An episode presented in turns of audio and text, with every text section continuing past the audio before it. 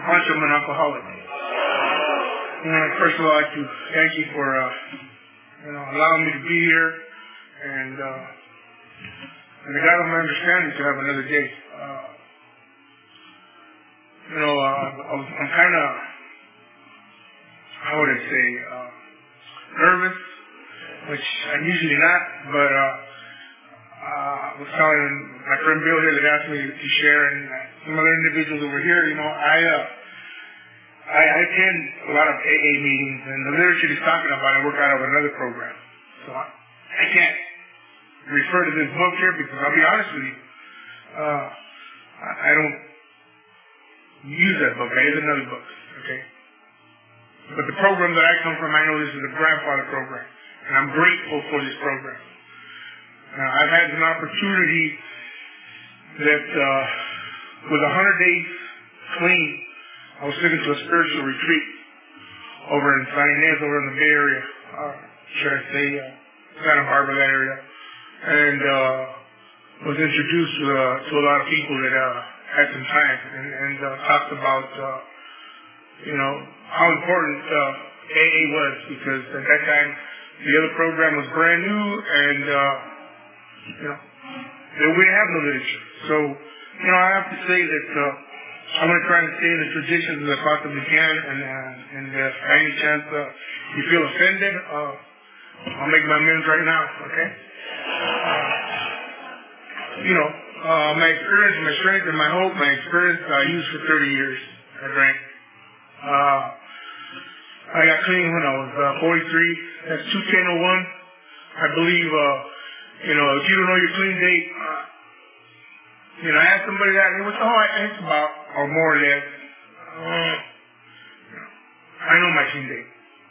My clean date to me is the most important thing. More important than my belly button. And it's because, uh, you know, uh, without that I wouldn't have nothing. I know that. You know, the very first thing I had to do was to stop putting uh, alcohol in my system. That was the very first thing, and I don't know about any of you, I didn't see that as my problem. It was always either them or her, or, you know, I was somebody's always blaming somebody else. You know, they didn't know, they didn't understand. I was different. You know, all these things that hear here, you know, and when we come in here and we look for all the differences. I got clean in this area. I'm not originally from here. I'm originally from, from Southern California. And, and when I came in, I came to a new meeting at the Alano Club. Okay? Eight and a half years ago. And I walked in, and I looked out right here, and I could see some color. Okay? But when I went into the Alano Club, that new meeting, I looked around and I said, it might work for white people, but I sure don't look like it works for brown people. Because ain't nobody was there but me. Uh, and like I said, I looked for all the differences. Uh, he's probably a snitch. His old lady probably tells him what to do. Okay? I can tell she wears the pants in the house. You know? This was all the things that I seen. All the differences. You know? And then of course I seen some things that attracted me. You know, they say this, this program is, is about attraction and not promotion. You know, I seen the nice cars, I seen the nice ladies, the watches, and because where I come from, uh, those things uh, were important to me. And if I couldn't have them uh, the right way, I'd get them whatever way I could. That, that's just the way it was. And uh, reality the thing was that uh, I come from a family that uh, taught me values and morals and hard work.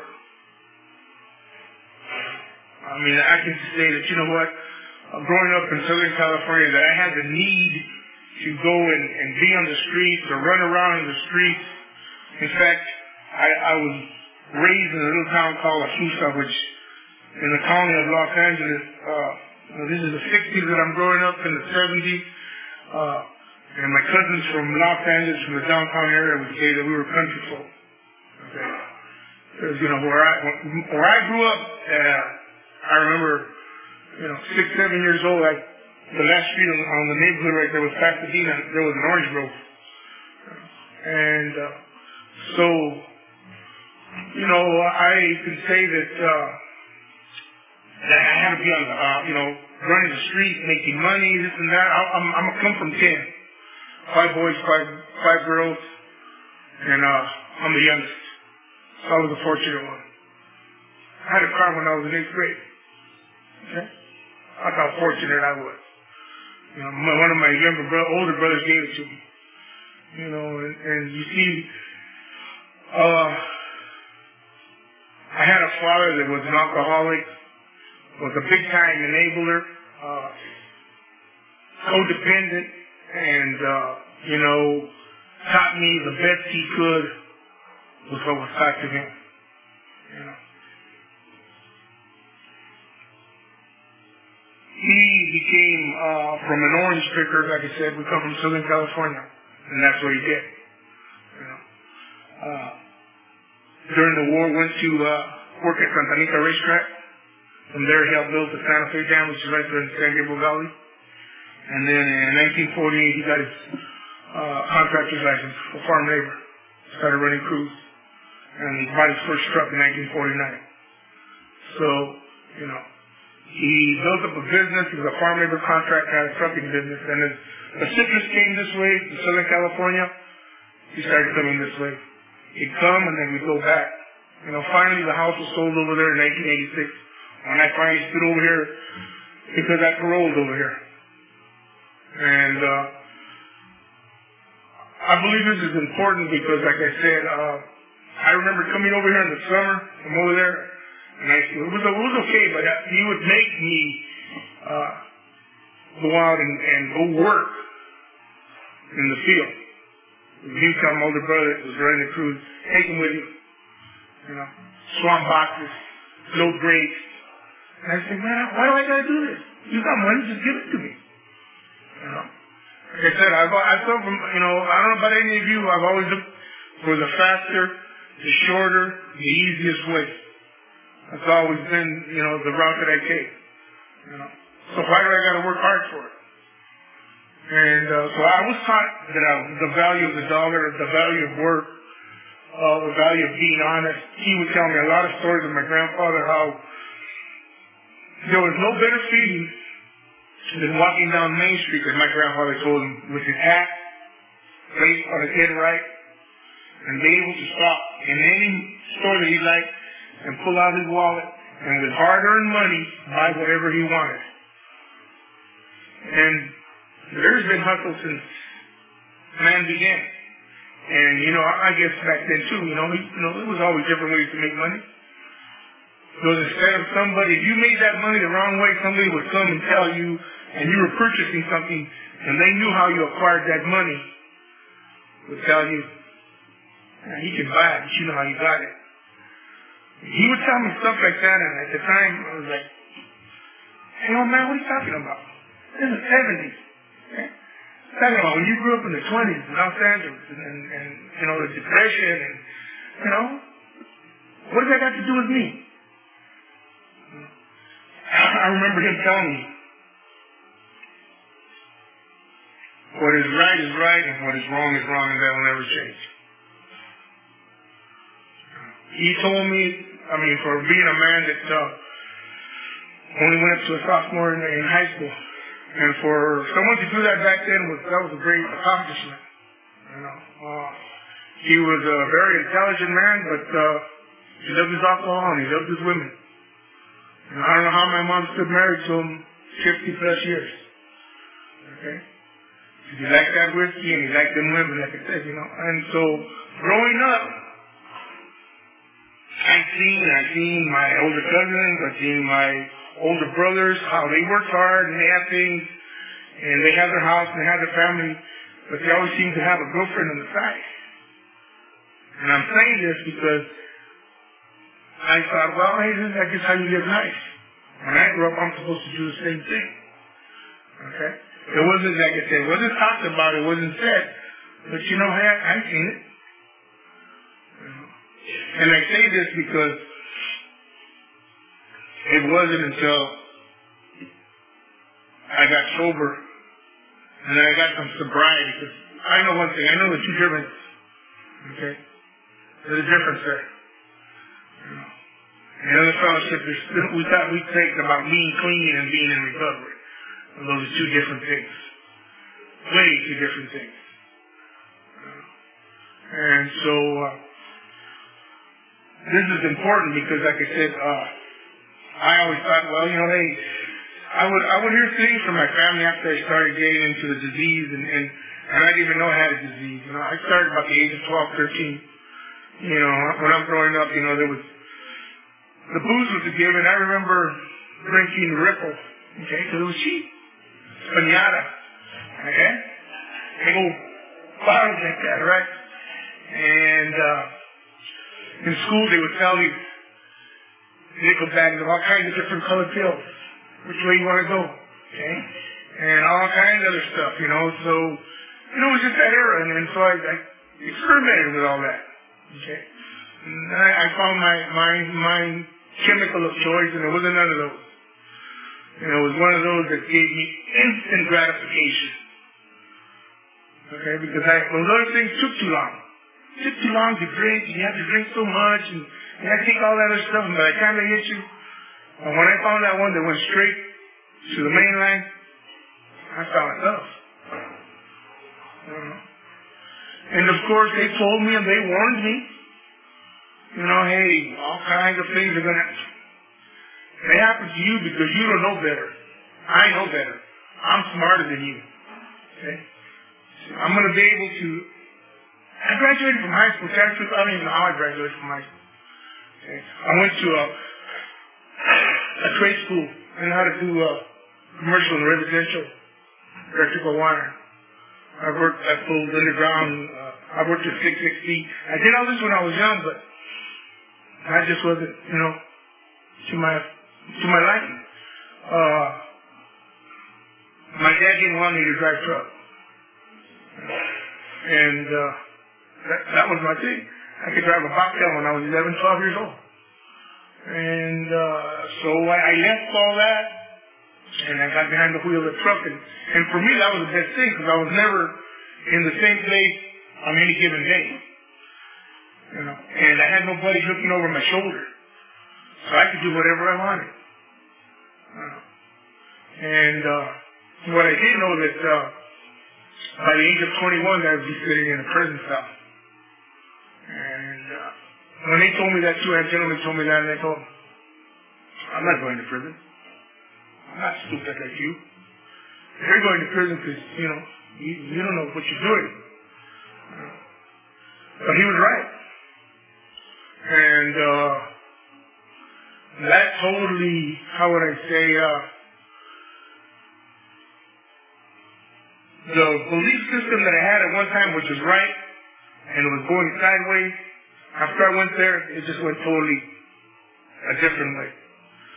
You know, I, I learned there uh, that I couldn't have uh, compassion or empathy for my fellow man.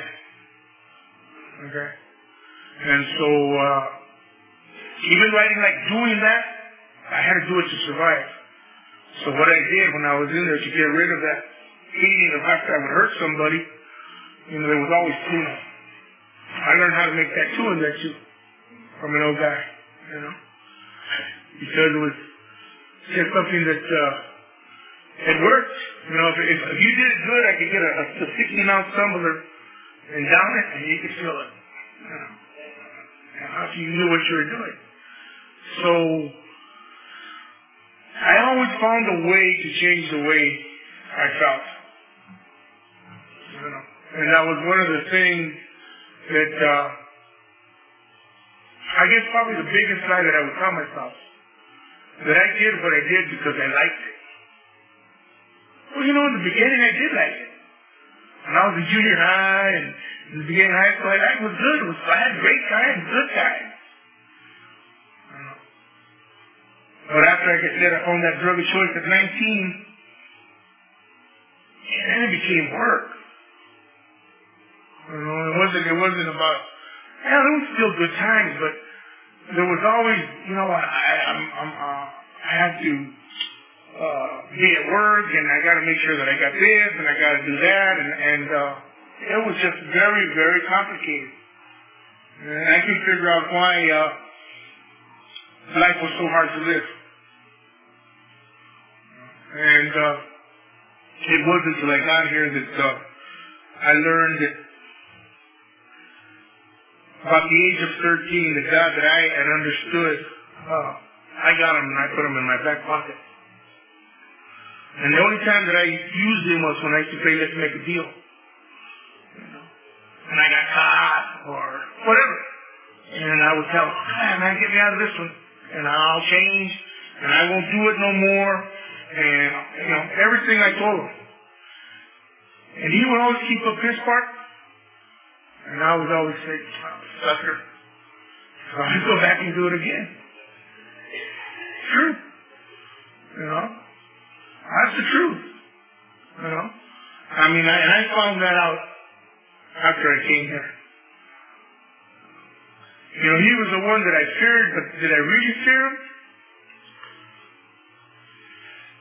I'd say in the end of, of, of, of me on my drinking and, and, and using other chemicals, uh, I, I didn't want to die, but I was willing to.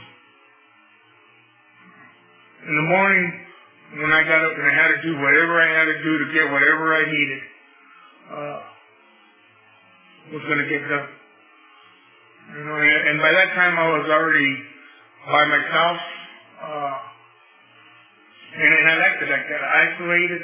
You know, like I say, I've, I've, I've got this big family, and, and uh, I just I, I would stay away from them. The last five years, I remember staying away from. Them. I wouldn't go to no kind of birthday parties.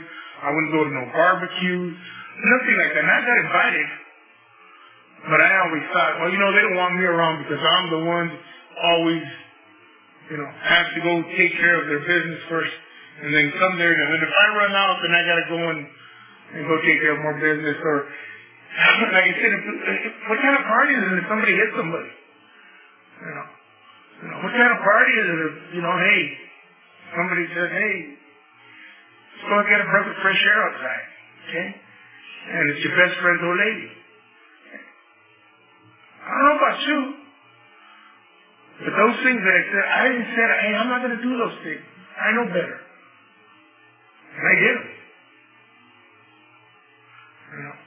And so not to feel that, I kept putting all that stuff in my body. So when I got here, uh, I was pretty dead In inside spiritually. I just didn't know that's what was wrong with me. I just knew that everything that I used stopped working. The last four or five months before I I got clean and sober, uh, it just they wouldn't work no more. I couldn't get rid of that guilt. I couldn't get rid of that hurt. I couldn't get rid of that remorse. I was too much of a coward to get a pistol and put it in my mouth and blow my head off. Because uh, that's what I felt. But I just I couldn't do that. But I did a lot of other suicidal things, robberies with no guns. Knowing, you know, I mean, who's gonna go rob a place if you don't got a gun or a knife? And, you know, hey, that, that's pretty stupid. You know, you know, the second step says here, you know, you know, that our insanity will be, you know, returned. You know, we come to believe. I remember hearing that second step, and I kind of thought, I'm not insane. What are you talking about? You know, I'm not crazy. You know, because when I think of that word, I think of an individual in a, in a, in a in a jet striped jacket, you know, all strapped up in, in Patton State Hospital or Camarillo or Napa, someplace like that. That's what I think about. You know, but after I came here and I got a sponsor and I started working the steps and they told me, you know, what insanity was and, and uh, I had to look at it. I had at it for what it really was. And I always expected different results. And I kept doing the same thing. You know, they kept telling me, you know what? That's a brick wall. You can't run through it. And I kept trying to run through it. And even after they told me, you know what? If you go to the side of it, there's a door. And it's got a knob on it. If you turn it and you open it, you can go through it. It's a wall.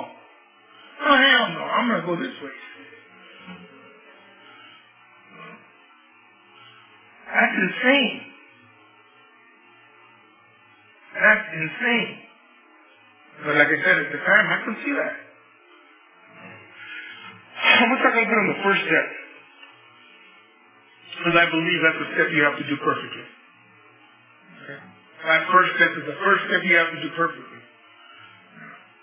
And uh, the principles that are there, the spiritual principles that are there, that uh, I've come to learn that, uh, and I know that in, in Alcoholics Anonymous they say the key is acceptance. But before I can get to that spiritual principle of acceptance, there's four others that I got to work in that first step. And the first one is I have to admit. I have to admit. And in order for me to admit, the spiritual principle that I have to work is honesty, self-honesty. Not to any of you, not to none of my family members, not to nobody, but to me. I am an alcoholic. This is what I am. When I do that, I'm able to work the second one. Okay? And that's open-mindedness. And I have to, with that self-honesty, it allows me to open my mind. I have to admit I'm powerless. My mind is now opened up. I'm powerless. Because before I came here, surrender? I don't think so. I got beat a few times with handcuffs on, and I still didn't surrender. And I would never surrender. Because in, in, in my mind, I would say, I'm going to have these handcuffs off, and I'm going to get even. And I'm going to get you. Not your friend. Not go break the windows in your car, but I'm going to get you. That was my belief system. So when I heard here that I had to surrender, that just like through me like, do you surrender? Can't do that. But like I said, it wasn't until I did that first step, like I said, self-honesty, I admit it. My mind opened up that I am powerless. And what am I powerless? Okay? After I did this too, I was able to become willing, willing that I'm powerless over alcohol. I'm now self-honest. My mind's opened up. I've been able to get willing, have the willingness. Because the next step, the next spiritual principle that I gotta work, I gotta humble myself. My life is unmanageable. And I have to admit that.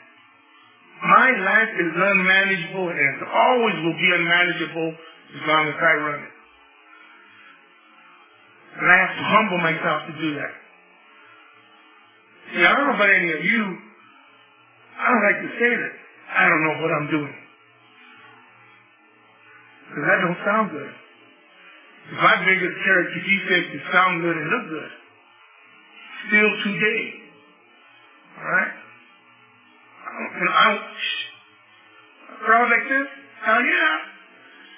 My ego is the one that said, I want to look good and I want to sound good. I want to be the best one looking here. I know that. A character defect that I have to work on. I'm honest. I'm willing, open-minded. I'm willing. I've not humbled myself. And now I can accept what I am. I can work the last spiritual principle, acceptance. This is what I am. I'm powerless over my alcoholism, and my life is unmanageable. That was the key when I first got here. After staying here for a while, this is the step that I go back to over and over again. Because when I start running into that brick wall, Oh, I forgot you, I still have to run into that brick wall.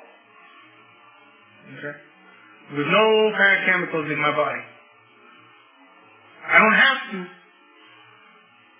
but occasionally when life on life's terms shows up, I still want to. Okay? Because I want to do it my way. I have the power. And my life isn't unmanageable because I'm running it. And I can't do two or I can't do three and I can't do four. I can't do none of those steps. You can't do none of those steps. And they say, well, which step are you working in this situation? Well, guess what? You can't work that step in that situation and then you surrender whatever the situation is about. And that you need to get out of the way and let God do what he has to do. I know that. A year and a half, this is life on life terms. I get a phone call. Be careful what you pray for. I got a boy that's been incarcerated as long as I've been working on my recovery. Okay, at that time, and, and uh, I wanted him home. Well, he came home and uh, came out of a level four penitentiary, and so I thought, hey, life's going to be wonderful and great. You know, it's, it's, it's January, it's after the New Year's, and, and uh, he goes to a nightclub and he calls me and uh, he tells me uh, I've been shot. Okay, and uh, I'm okay. Don't worry about me. Okay, uh, I'm gonna go to a friend's house and they're gonna take the bullet out of me. Okay, bye.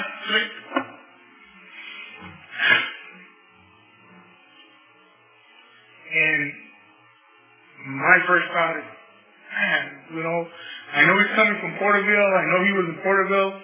I know he got shot at down the road. Uh, he gave me the details, but I don't know what's going on.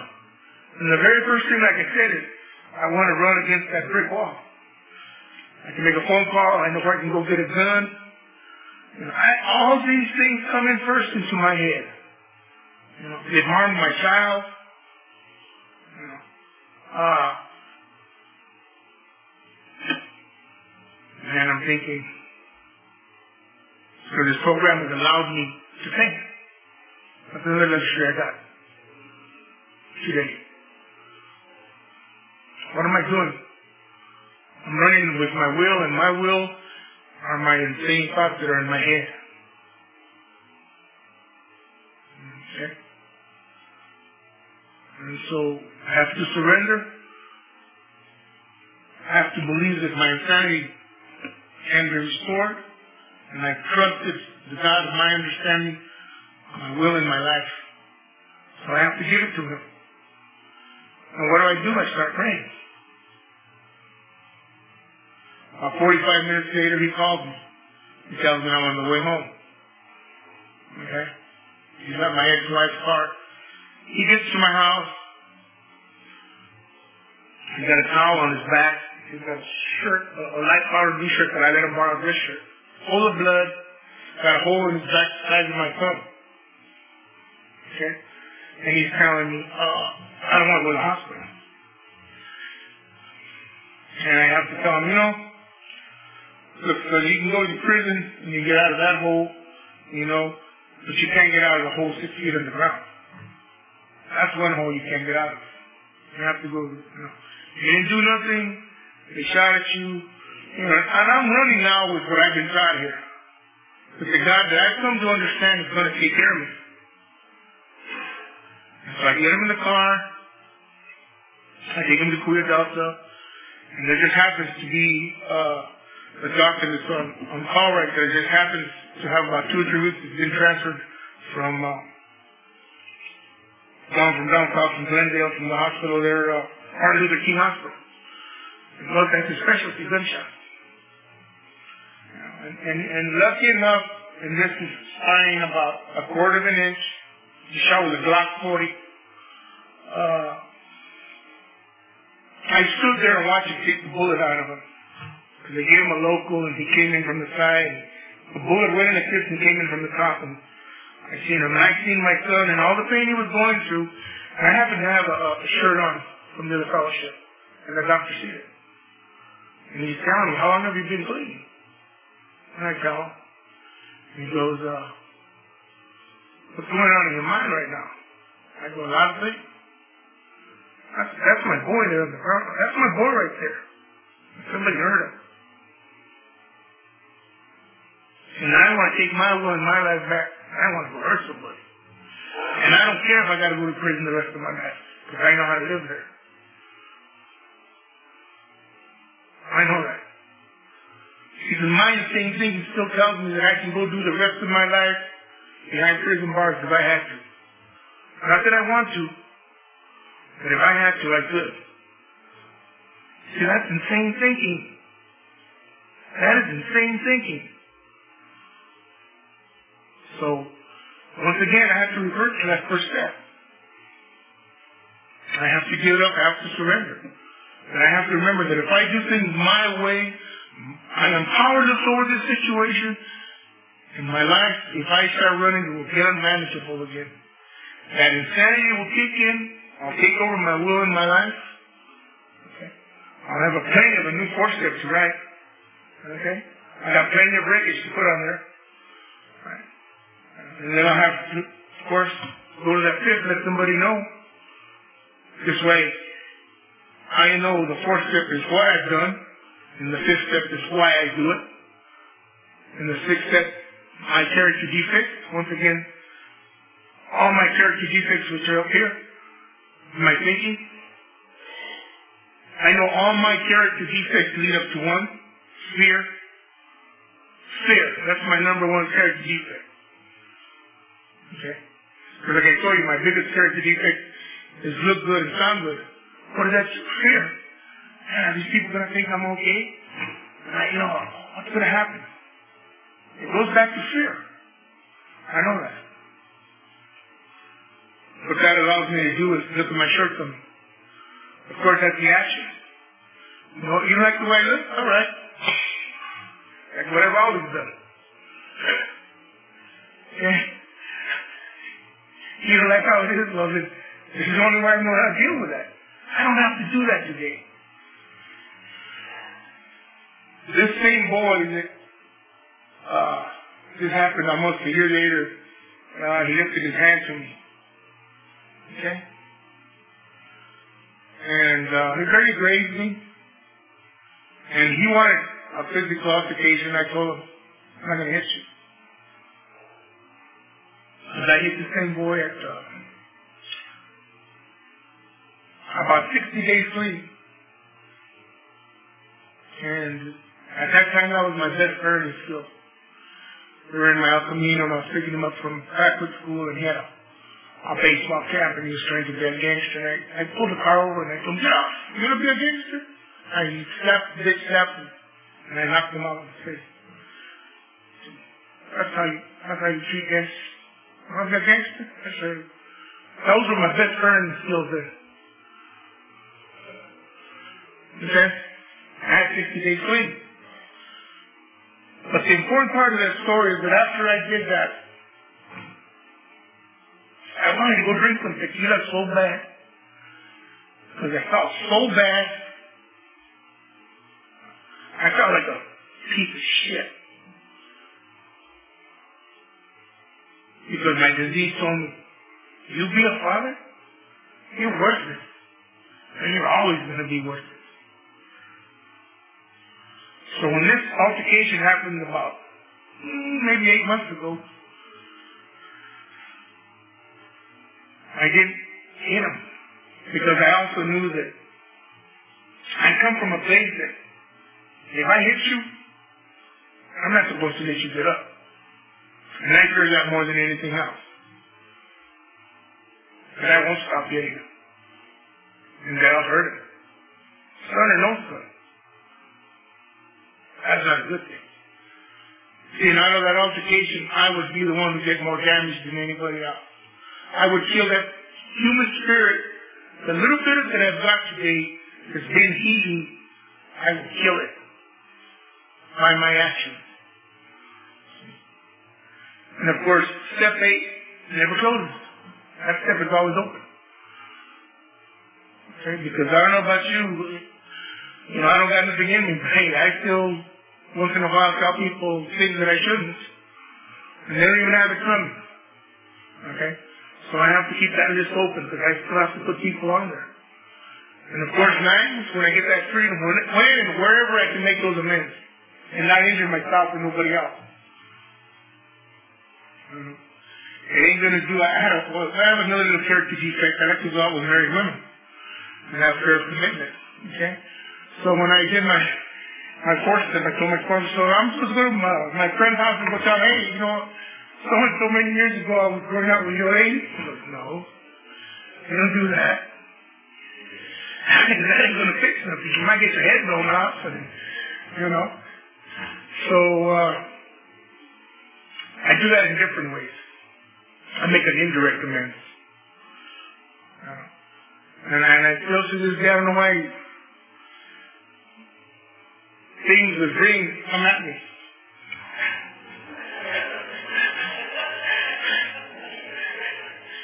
And uh, I have to uh, decline the offer. You know, because once again, I know I will get harmed. And uh, 10, 11 is law. I have to promptly admit my wrong. I have to promptly admit my wrongs and then correct them. And the most important part to that is stop doing the behavior. Okay? So if I don't stop doing the behavior, it's just it's no good. That's like what I used to say all the time before. I'm sorry. I'm sorry don't mean squat. How many times I said I'm sorry?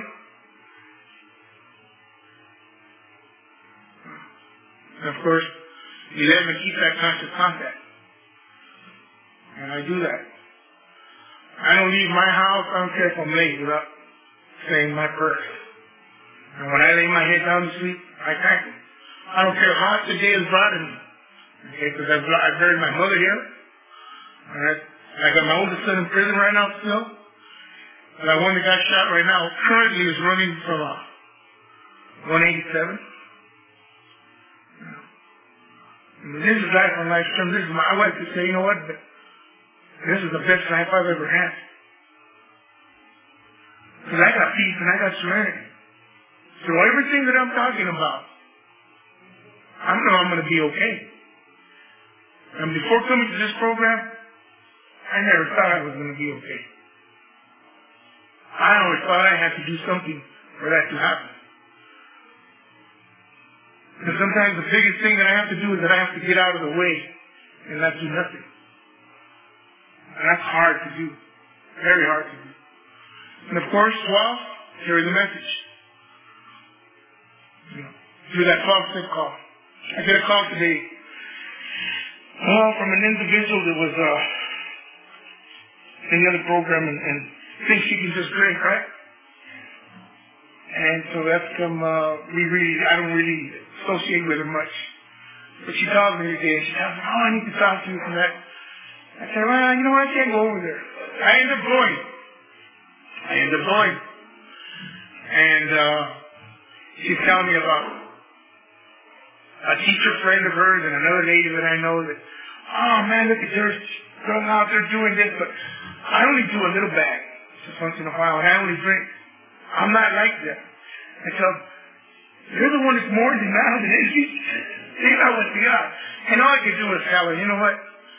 When are you going to start getting busy in the, in the business of living? Because right now you're in the business of dying. You got a nine-year-old little boy that he's making all kinds of strides, you know, and he's doing good. And, and you think you can drink. And you don't think it's going to catch up to you. And I know that's a lie. Because this disease, all it wants to do is get me by myself and kill me a little bit at a time. And with that, uh, I'd like to thank you for allowing me to share with you my experience, faith, and hope.